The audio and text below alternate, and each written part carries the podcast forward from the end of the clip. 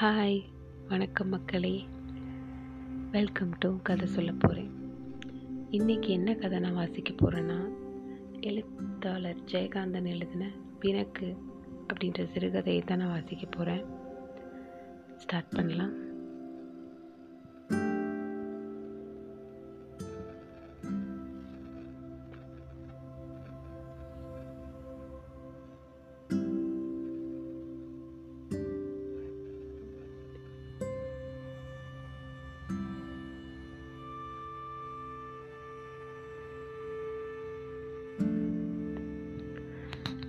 மிட்டியின் சப்தம் டக் டக் என்று ஒலித்தது விலையொலி கலகலத்தது.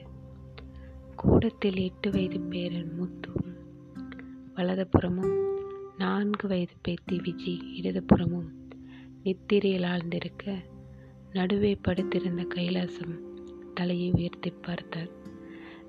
கையில் பால் டம்ளருடன் மருமகள் சரசா மகனின் படுக்கை அறைக்குள் நுழைந்தது தெரிந்தது. தன் மீது விழுந்த பார்வையால் சரசாவின் தலை கவிழ்ந்தது. கிழவருக்கு கொஞ்சம் குறும்புதான். கைலாசம் பிள்ளையின் பார்வை அவளை பின்தொடர்ந்து சென்றது. அவள் அறைக்குள் நுழைந்தாள். கிரீச் என்ற ஒளியுடன் கதவு மூடியதும் மேலே செல்ல முடியாமல் அவரது பார்வை கதவில் முட்டிக்கொண்டது மூடிய கதவின் மீது ஒரு பெண்ணுருவம் சித்திரம் போல் தெரிந்தது. வயது பதினாறு தான் இருக்கும். மழுங்கச் சீவி பின்னிய சிகையில் உச்சிவில்லை. தளர்ந்த தோளும் ஜடையில் திருகுவில்லை. நெற்றியில் முத்துச் சுடரை அள்ளி விசிறும் சிட்டியும் பவழ உதடுகளுக்கு மேல் ஊசலாடு புல்லாக்கும் முழங்கை வரை இறக்கிய ரவிக்கையோடு சரசரக்கும் சரிகை நிறைந்த பட்டுப்புடவை கோலமாக கருமை படர்ந்து மின்னிய புருவக் கொடிகளின் கீழாய் மைதட்டி பளபளக்கும் பெரிய விழிகள் மருண்டு நோக்க இளமையும் மருட்சியும் கலந்து இலையும் வாலிப்போடும் வனப்போடும் நாணமும் நடுக்கமாய் நிற்கும் அந்த பெண். ஆமாம் தர்மாம்பாள் ஆட்சியின் வாழைப்பருவ தோற்றம்தான் அது. அந்த உருவம் மூடிய கதவிலிருந்து இறங்கி அவரை நோக்கி வந்தது. வெட்கம் பயம் துடிதுடிப்பு காமம் வெறி சபலம் பவ்யம் பக்தி அன்பு இத்தனையையும் ஒரு அழகு வடிவம் பெற்று நகர்ந்து வருகிறது. கைலாசம் தாவி அணைக்கு பார்க்கிறார். சமையல் அறை வேலையெல்லாம் முடித்துக்கொண்டு கூடத்திற்கு வந்த தருமாம்பாள் பேரப்பிள்ளைகளின் அருகே பாயை விரித்தாள். அருகே ஆளரகவம் கேட்கவே நினைவு கலந்த பிள்ளை மனைவியை பார்த்தார். தலை ஒரு பக்கம் கால் ஒரு பக்கமாய் போட்டபடி உறங்கும் பெரிய பையனை புரட்டி சரியாக கிடத்தினாள். பிள்ளையோ லட்சணமோ பகலெல்லாம் கிடந்து ஆடு ஆடுன்னு ஆடுறது. ராவில அடிச்சு போட்டான் போல பிறக்கணையே இல்லாமல் தூங்குறது. அடாடாடா என்ன ஆட்டம் என்ன கொதிப்பு? என்று அழுத்துக்கொண்டே பேரனின் முதுகை தடவி கொடுத்தாள். வயசு எட்டாகுது. வயசுக்கு தகுந்த வளர்த்தியா இருக்கு? சோறே திங்க மாட்டேங்கிறான் என்று கவலையுடன் பெருமூச்சு விட்டாள் தர்மாம்பாள் இளையவள் விஜயா நான்கு வயது சிறுமி. எல்லாம் பாட்டியின் வளர்ப்புத்தான் பாயை விட்டு தரையில் உருண்டு கிடந்தாள். அவளை இழுத்து பாயில் கிடத்தினாள். கைலாசம் தனது பசுமை மிக்க வாலிய வாலிப பிரயா பிராய நினைவுகளில் மனசை மேய விட்டவராய் மௌனமாக அமர்ந்திருந்தார் நீங்கள் ஏன் இன்னும் குத்தி இருக்கீங்க? உங்களுக்கும் ஒரு தாளாட்டு பண்ணுமா? பாலை குடிச்சிட்டு தூங்கக்கூடாது. பால் கொண்டு வந்து எவ்வளோ நேரம் ஆச்சு? ஆறி போயிருக்கும் என்று சொல்லிக்கொண்டே கலைந்து கிடந்த அவரது படுக்கையை ஒழுங்குபடுத்தினாள். கொஞ்சம் உன் கையால் அந்த டம்ளரை எடுத்து கொடு. பால் டம்ளரை வாங்கும்போது அவள் கையை பிடித்து கொண்டாள். அம்மா படுத்து தூங்குடாங்கிறியே. எந்த சிரிக்குமவ எனக்கு வெத்தலை இடிச்சு கொடுத்தா? என்று அவள் கையை விடாமல் சிரித்து கொண்டே கேட்டார் சிரிப்புக்கு குறைச்சல் இல்லை. பிள்ளை இல்லாத வீட்டில் கிழவன் துள்ளி விளையாடுனானா? கையை விடுங்க. யாரடி கிழவன்? நானா? என்று மனைவியின் கன்னத்தில் தட்டியபடி சிரித்தார் இல்லை இப்போ தான் பதினேழு முடிஞ்சு பதினெட்டு நடக்கு. பொண்ணு ஒன்று பார்க்கவா? எதுக்கு? நீ தான் இருக்கியே. என்று அவள் முந்தையை பிடித்திருத்தார் ஐய என்ன இது? மறுபடியும் சிரிப்புத்தான். பாலை குடித்த பிறகு உடல் முழுவதும் வேர்த்தது. துண்டால் உடம்பை து துடைத்து கொண்டு அப்பா என்ன ஒரே புழுக்கும். இந்த பாயை கொண்டு போய் முத்தத்தில் விரி. நான் வெத்திலை செல்லத்தை எடுத்து எடுத்துட்டு வரேன் என்று எழுந்தார். தர்மாம்பாள் பாயை சுட்டி கொண்டு கூடத்து விளக்கை அணைத்தாள். முற்றத்தில் பளீர் என்று நிலா வெளிச்சம் வீசிய பாகத்தில் பாயை உதறி விரித்தாள். அம்மாடி என்ன காத்து வருது? என்று காலை நீட்டி போட்டு உட்கார்ந்தாள். மேலா கை எடுத்து முன் கையிலும் கழுத்திலும் வடிந்த விரவியை துடித்து கொண்டாள். ரவிக்கையின் பித்தானையை கலற்றி விட்டு முதுகுப்புறத்தை உயர்த்தி கையில் இருந்த விசிறி கம்மினால் பின்புறத்தை சொரிந்து கொண்டாள். கைலாசம் பிள்ளை மணி மனைவியின் அருகே அமர்ந்து நிலவெறிக்கும் வான்வெளியை பார்த்தார்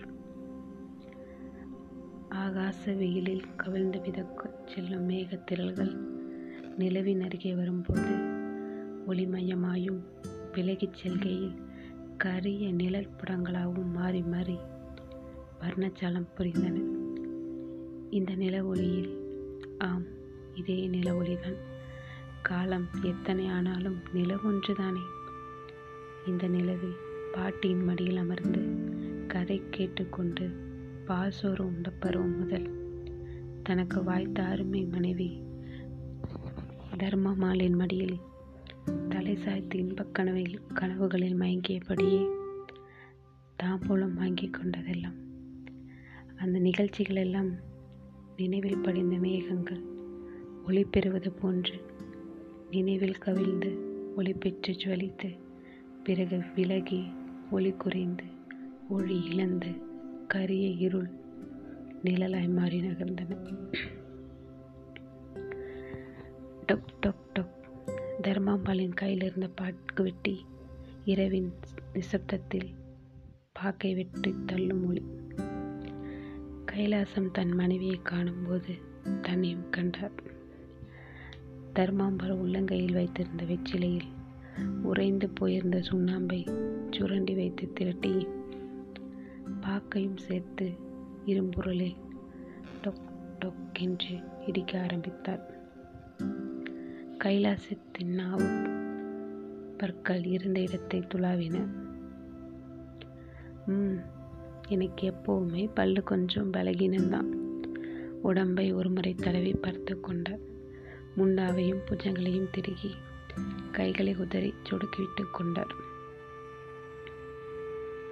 ரோமம் செறிந்த நெஞ்சிலும் புஜங்களிலும் சர்மம் சற்று தளர்ந்திருந்தாலும் தசை மடிப்புகள் உருண்டு தெரிந்தன. கைலாசம் உண்மையிலேயே திடகாத்திரமான மனிதர்தான். உடம்பில் அசுர வலு இருந்த காலமும் உண்டு. இப்பொழுது நிச்சயம் ஆள் வலு உண்டு. போன வருஷம்தான் சஷ்டிய பூர்த்தி. தர்மாமலுக்கு ஐம்பதுக்கு மேல் அறுபதுக்குள். அவளுக்கு மூங்கில் குச்சி போல் நல்ல வலுவான உடம்புதான். ஒல்லியாக இருந்தாலும் உடலில் உரமும் உண்டு. இல்லாவிட்டால் ஏறத்தாழ நாற்பத்தைந்து வருஷமாக அந்த உடம்புக்கு ஈட கொடுக்க முடியுமா? கிழவரின் கை மனைவியின் தோலை ஸ்பரிசித்தது. என்ன கொஞ்சறீங்க? வெத்திலையை போட்டுக்கிட்டு படுங்க என்று இடித்து நசுக்கி வெற்றிலை சரத்தை அவரது உள்ளங்கையில் வைத்தாள் மீதியை வாயிலிட்டு குதப்பி ஒதுக்கி கொண்டாள் தர்மாமாளுக்கு பற்கள் இருக்கின்றன. என்றாலும் புருஷனுக்காக இருப்பதில் மீத்து தானம் போட்டுக்கொள்வதில் ஒரு திருப்தி ஆறு வருடமாய் இப்படித்தான் அந்த தம்பதிகளிடையே ஒரு சிறு மனத்தாங்கள் கூட இதுவரை நின்றதில்லை. ஒரு சச்சரவு என்பதில்லை. சீ எட்டினில் என்று அவர் சொன்னதில்லை. சொல்லியிருந்தால் அவள் தாங்குவாளா? என்பது இருக்கட்டும். அவர் நாவு தாங்காது. சிரிப்பும் விளையாட்டுமாகவே வாழ்க்கையை கழித்து விட்டார்கள். கழித்து விட்டார்கள் என்று சொல்லிவிட முடியுமா? இதுவரை வாழ்வை அப்படித்தான் கழித்தார்கள். நிலவு இருண்டது. எங்கும் ஒரே நிசப்தம். கூடத்தில் படுத்திருந்த முத்து தூக்கத்தில் ஏதோ முழுங்கியவாறு உருண்டான். அறைக்குள்ளிருந்து வளையல் கலகலப்பும் கட்டிலின் கிரிச்சொலியும் பெண்ணும் முணுமுணுப்பும். எங்கே ஒரு பறவை சிறகுகளை படபடவென்று செலுப்பிக் கொள்ளும் சப்தம். அதைத் தொடர்ந்து வவ்வால் ஒன்று முற்றத்தில் தெரிந்த வான்வெளியில் குறுக்காக பறந்தோடியது. முற்றத்தில் ஒரு பகுதி இருண்டிருந்தது. நிலவு எதிர்ச்சரக்கூரைக்கும் கீழே இறங்கிவிட்டது. அவர்கள் படுத்திருந்த இடத்தில் நிழலில் இருள் நில ஒழுக்கி திரையிட்டிருந்தது. தர்மாம்பாள் தொண்டைக்குள் கலகலவென்று இளமை திரும்பிவிட்டது மாதிரி சப்தம் இல்லாமல் சிரித்தாள். கிழவரின் அகண்ட மார்பில் அவள் முகம் மறைந்தது. பொன் காப்பிட்ட அவளது இரு கரங்களும் கிழவரின் முதுகில் பிரகாசித்தன. இளவோ நிருளோ இரவோ பகலோ இளமையோ முதுமையோ? எல்லாவற்றையும் கடந்துதானே இன்பம்? ஆம் அது இன்பம். மனசில் இருப்பது இருந்தால் எந்த நிலைக்கும் எந்த காலத்துக்கும் யாருக்கும் அது ஏற்றதாகத்தான் இருக்கும். தர்மாம்பாலும் கைலாசமும் மனதில் குறைவற்ற இன்பம் உடையவர்கள். வயசை பற்றி என்ன? கைலாசம் நிலா வெளிச்சத்தில் பாய் இழுத்து போட்டுக்கொண்டு இரும்பொருளில் வெற்றிலை இடிக்கிறார். அருகே தருமாம்பாள் படுத்திருக்கிறாள். தூக்கம் அரை தூக்கம் மயக்கம்தான். நீங்கள் இன்னும் படுக்கலையா? ம் வெத்தலை போடுறியா? ம் அந்த தூணூரும் செம்பில் தண்ணி வச்சேன். கொஞ்சம் கொண்டாந்து தாரீங்களா? நாக்கை வரட்டுது என்று தொண்டையில் எச்சிலை கட்டி விழுங்கினாள். எனக்கும் குடிக்கணும் என்றவாறு எழுந்து சென்று செம்பை எடுத்து தண்ணீரை கிடித்து விட்டு கொண்டு வந்தார் கைலாசம். அவர் வரும்போது நில ஒளியில் அந்த திடகாத்திரமான உருவத்தைக் கண்டு தர்மாபாலின் மனம் வாலிப கோலம் பூண்டு அந்த அழகில் லைத்து கிறங்கி வசமிழந்து சொக்கியது. அவர் அவள் அருகே வந்து அமர்ந்தார். தாகம் தீர தண்ணீர் குடித்த தர்மாம்பாள் ஆழ்ந்த பெருமூச்சுடன் அவர் மேல் சாய்ந்தாள். வலிமிக்க அவரது கரத்தை லேசாக வருடினாள் அவளுக்கு சிரிப்பு வந்தது. சிரித்தாள். என்னடி சிரிக்கிற? ஒன்றுமில்லை இந்த கிழங்கு அடிக்கிற கூத்தை யாராவது பார்த்தா சிரிப்பாங்களேன்னு நினச்சேன். அவர் கண்டிப்பது போல் அவர் தலையை தட்டினார். யார் அடிக்கலாம் கிழவர் சிரித்தார். தர்மாம்பாள் எழுந்து உட்கார்ந்து இன்னொரு முறை வெற்றிலை போட்டுக்கொண்டாள் அவள் பார்வை கவிழ்ந்தே இருந்தது. முதலிரவில் இல்லாத வெக்கமும் நாணமும் அவள் உடம்பை எல்லாம் பிடுங்கி தின்றது. கிழவர் அவர் முகத்தை தடவி கொடுத்தார். அவள் விழிகளை உயர்த்தி பார்த்தாள். அவர் அவள் விழிகளுக்குள்ளே பார்த்தவாறு சிரித்தார். சே நீங்கள் ரொம்ப மோசம் என்று வெக்கத்துடனும் கண்டிக்கும் குரலில் சிறுங்கினாள் தர்மாபாத். அனுபவித்த சந்தோஷத்தால் காரணமற்று சிரிப்பும் பொத்து கொண்டு வந்தது. கிழவருக்கு பெருமை தாங்க முடியவில்லை. அவரிடம் ஏதாவது வேடிக்கை பேசி விளையாடத் தோன்றியது அவருக்கு. உள்ளங்கையில் புயலையை வைத்து கசக்கியபடி தனக்குள் மெல்ல சிரித்து கொண்டேன். அந்த காலத்திலே நான் அடித்த கூத்தெல்லாம் உனக்கு எங்கே தெரிஞ்சிட போகுது? என்று சொல்லிவிட்டு தலையை அண்ணாந்து புகையிலேயே வாயில் போட்டு போட்டுக்கொண்டார் ஏன்? சீமைக்கா போயிருந்தீங்க? தர்மம் உனக்கு தெரியாது. நீ எப்பவும் குழந்த தான் வாங்கிட்ட அப்போ நான் சொன்னதே இல்லை. இப்போ சொன்னால் என்ன? கிழவர் கொஞ்சம் நகர்ந்து சாக்கடையில் எச்சில் துப்பிவிட்டு வந்தார். நம்ம சந்ததி தெரு கோமதி இருந்தாலே ஞாபகம் இருக்கா? கால்களில் சதங்கை கொஞ்ச கருணாகம் போன்ற பின்னல் நெளிந்து திரும்பி வாளடித்து சொல்லலை கண்களும் அதரங்களும் கதை சொல்ல இவருக்கும் எனக்கும் பெரும் வழக்கிருக்குது என்ற நாட்டிய கோலத்துடன் முத்திரம் பாவம் காட்டி சதுராடி நிற்கும் ஒரு தங்க பதுமை போன்ற கோமதியின் உருவம் தர்மாம்பாளை நினைவில் வந்து நின்றது ஒரு கணம் மயல் காட்டி மறையாமல் நிலைத்து நின்றது என்ன ஞாபகம் இருக்கா? அந்த காலத்தில் அவளுக்கு சரியா எவன் இருந்தாள் என்ன இருந்தாலும் தாசின்னா தாசி தான் அவளுகளை மாதிரி சந்தோஷம் கொடுக்க வீட்டு பொம்பளை பொம்பளைங்களால் ஆகுமா? ம் என்ற தர்மாமலின் கண்கள் கிழவரின் முகத்தை அர்த்தத்தோடு விரித்தன. ஓஹோ அந்த காலத்திலே அவள் நாட்டியம்னா பறந்து பறந்து ஓடுவாரோ? அதுதானா? என்று பற்பல நிகழ்ச்சிகளை முன்னிறுத்தி விசாரித்துக் கொண்டிருந்தது மனம். கிழவர் குறும்பும் குஷியுமாய் பேசிக் கொண்டிருந்தார். என்னை ஒரு தடவை நீலகிரிக்கு மாற்றினாங்களே ஞாபகம் இருக்கா? கண்ணன் அப்போ வயத்தில் ஏழு மாதம் இல்லையா? ம் தர்மாமாலின் விழிகள் வெறித்து சுழல் வெறித்து சுழன்றன. இது சத்தியம் இது சத்தியம் என்று அவளுள் ஏதோ ஒரு குரல் எழுந்தது. அப்போ தனியாக போனேன் நான் நினச்சிட்ருக்க பொடி பைத்தியக்காரி அந்த கோமதி தான் என் கூட வந்தாள் அவள் உடம்பு சில கணக்காக இல்லை இருக்கும். அவள் என்ன சொன்னா தெரியுமா கடைசியில்? கிழவர் தனக்குத்தானே தித்து கொண்டார். நானும் இதுவரைக்கும் எத்தனையோ பேரையோ பார்த்துருக்கேன். ஆம்பளைன்னா நீங்கள் தான். கிழவர் கிழவர் மறுபடியும் சிரித்தார். அது என்ன சிரிப்பு? பொய் சிரிப்பா? மெய் சிரிப்பா? தர்மாமலை நெஞ்சில் ஆத்திரம். துரோகம் இழைக்கப்பட்ட வஞ்சிகம் இழைக்கப்பட்ட ஏமாற்ற வெறியும் தனலாய் தகித்தன. நெசந்தானா? பின்ன பொய்யா? அதுக்கு என்ன இப்போ? எப்போவோ நடந்தது தானே. அடப்பாவி கிளவா பொய்யோ மெய்யோ அவன் திருப்திக்காகவாது மாற்றி சொல்லக்கூடாதா? தர்மாம்பாள் கிழவிதான். கிழவி பெண் இல்லையா? துரோகி துரோகி என்று அவள் இருதயம் துடித்தது. ஆமாம் அது உண்மைதான். பொய்யில்லை ஏனோ அவள் மனம் அதை நம்பிவிட்டது. பொய்யாக இருக்குமோ என்று சந்தேகிக்க கூட இல்லை. அதெல்லாம் தாம்பத்திய ரகசியம். விருட்டென்று எழுந்து தட்டு தடுமாறி நடந்து சென்று கூடத்து இரு இருளில் வீழ்ந்தாள் தர்மாம்பாள்.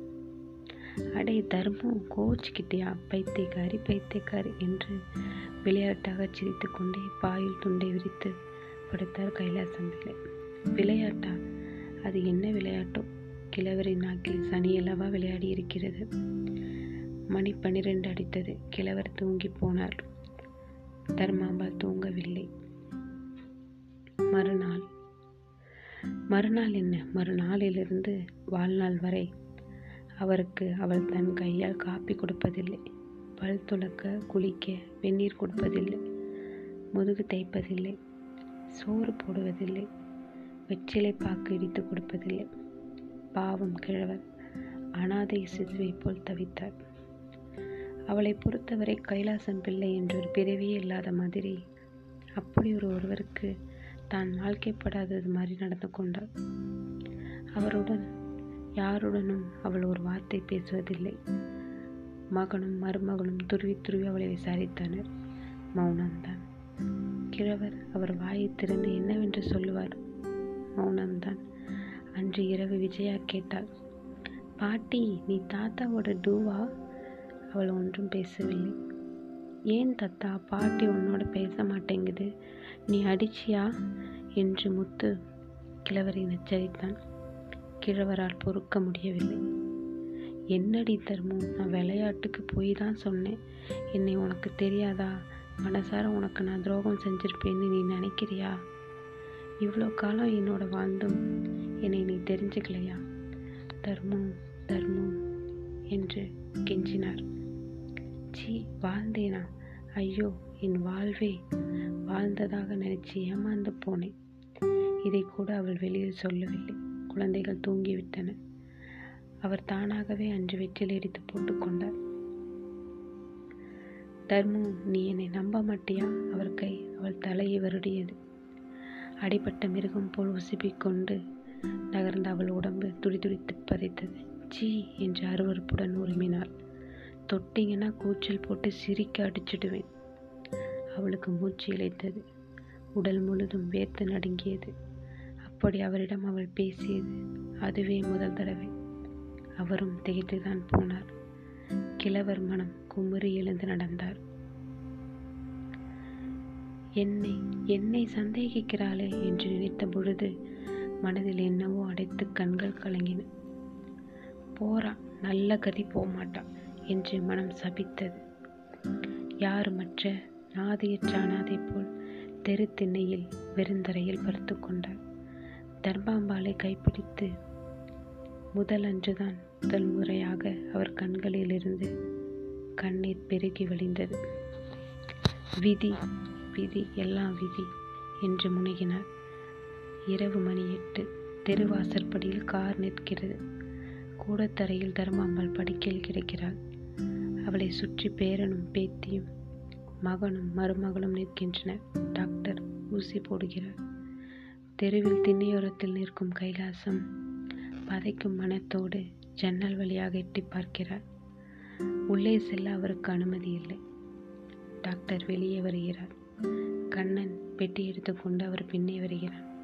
டாக்டர் என் உயிர் பிழைக்குமா? என்ற கைலாசம் பிள்ளையின் குரல் டாக்டர் டாக்டரின் வழியில் குறுக்கிட்டு விழுந்து மறிக்கிறது. டாக்டர் பதில் கூறாமல் தலையை குனிந்தவாறே கைலாசம் பிள்ளையின் சோகத்தை மிதித்து கொண்டு வெளியே போய்விட்டார். கிழவர் தன்னை மீறி வந்த ஆவேசத்துடன் உள்ளே ஓடுகிறார்.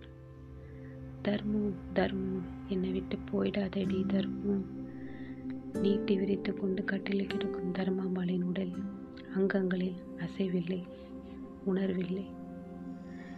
நெற்றியில் ஒரு ஈ பறந்து வந்து உட்கார்கிறது. நெற்றிச் சருமம் புருவ விளிம்பு நெழுகிறது கண்கள் அகல விரித்து ஒரு முறை சுழல்கின்றன. கண்கள் கலங்கி கண்ணீர் பெருக டம்ளரிலிருந்து பாலை தாயின் வாயில் பார்க்கிறான் கண்ணன்.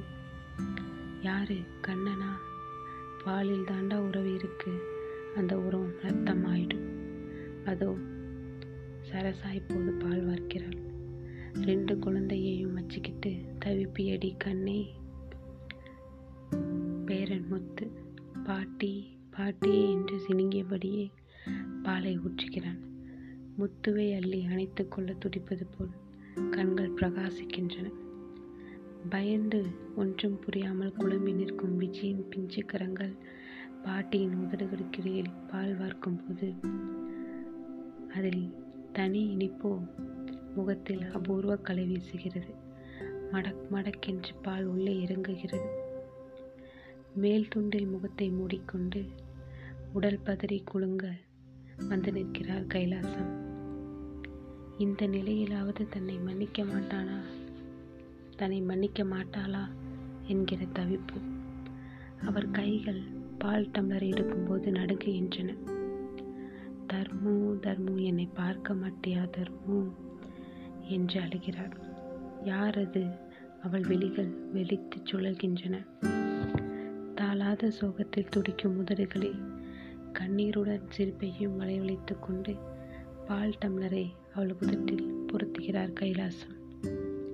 பற்களை கிட்டித்து கொண்டு வலிப்பு கண்டது போல் முகத்தை வெட்டி இழுத்து கொண்ட தருமாம்பாலின் முகம் தோழி சரிகிறது. கடவாயில் பால் வழிகிறது. ஐயோ மாமி என்ற சரசாவின் குரல் வெடிக்கிறது. அம்மா பாட்டி முத்து தாயை கட்டி கொண்டு அழுகிறான் விஜி ஒன்றும் புரியாமல் விழிக்கிறாள். கண்ணன் தலையை குனிந்து கொண்டு கண்ணீர் வடிக்கிறான். கிழவர் நிமிர்ந்து நிற்கிறார். அவர் முகம் புடைத்து கண்களில் கண்ணீரும் கோபமும் குழம்ப செக்கச்சி வந்து ஜுவலிக்கிறது கைலாசம் கிழவர்தான் என்றாலும் ஆனல்லவா இவளுக்கு என் கையாலே கொல்லி கூட வைக்க மாட்டேன். கையில் இருந்த பால் டம்ளரை வீசி எறிந்துவிட்டு அறையை விட்டு வெளியேறுகிறார். முற்றத்து நிழலில் பால் டம்ளர் கனகனவென்று ஒளித்து உருண்டு கிடக்கிறது. அன்று அந்த கடைசி இரவில் அவர்கள் படுத்திருந்த இடத்தில் கொட்டி கிடந்த பாலின் நிலவின் கிரகணங்கள் ஒளி வீசி சிரித்தன. ஆம் அதே நிலவுதான்.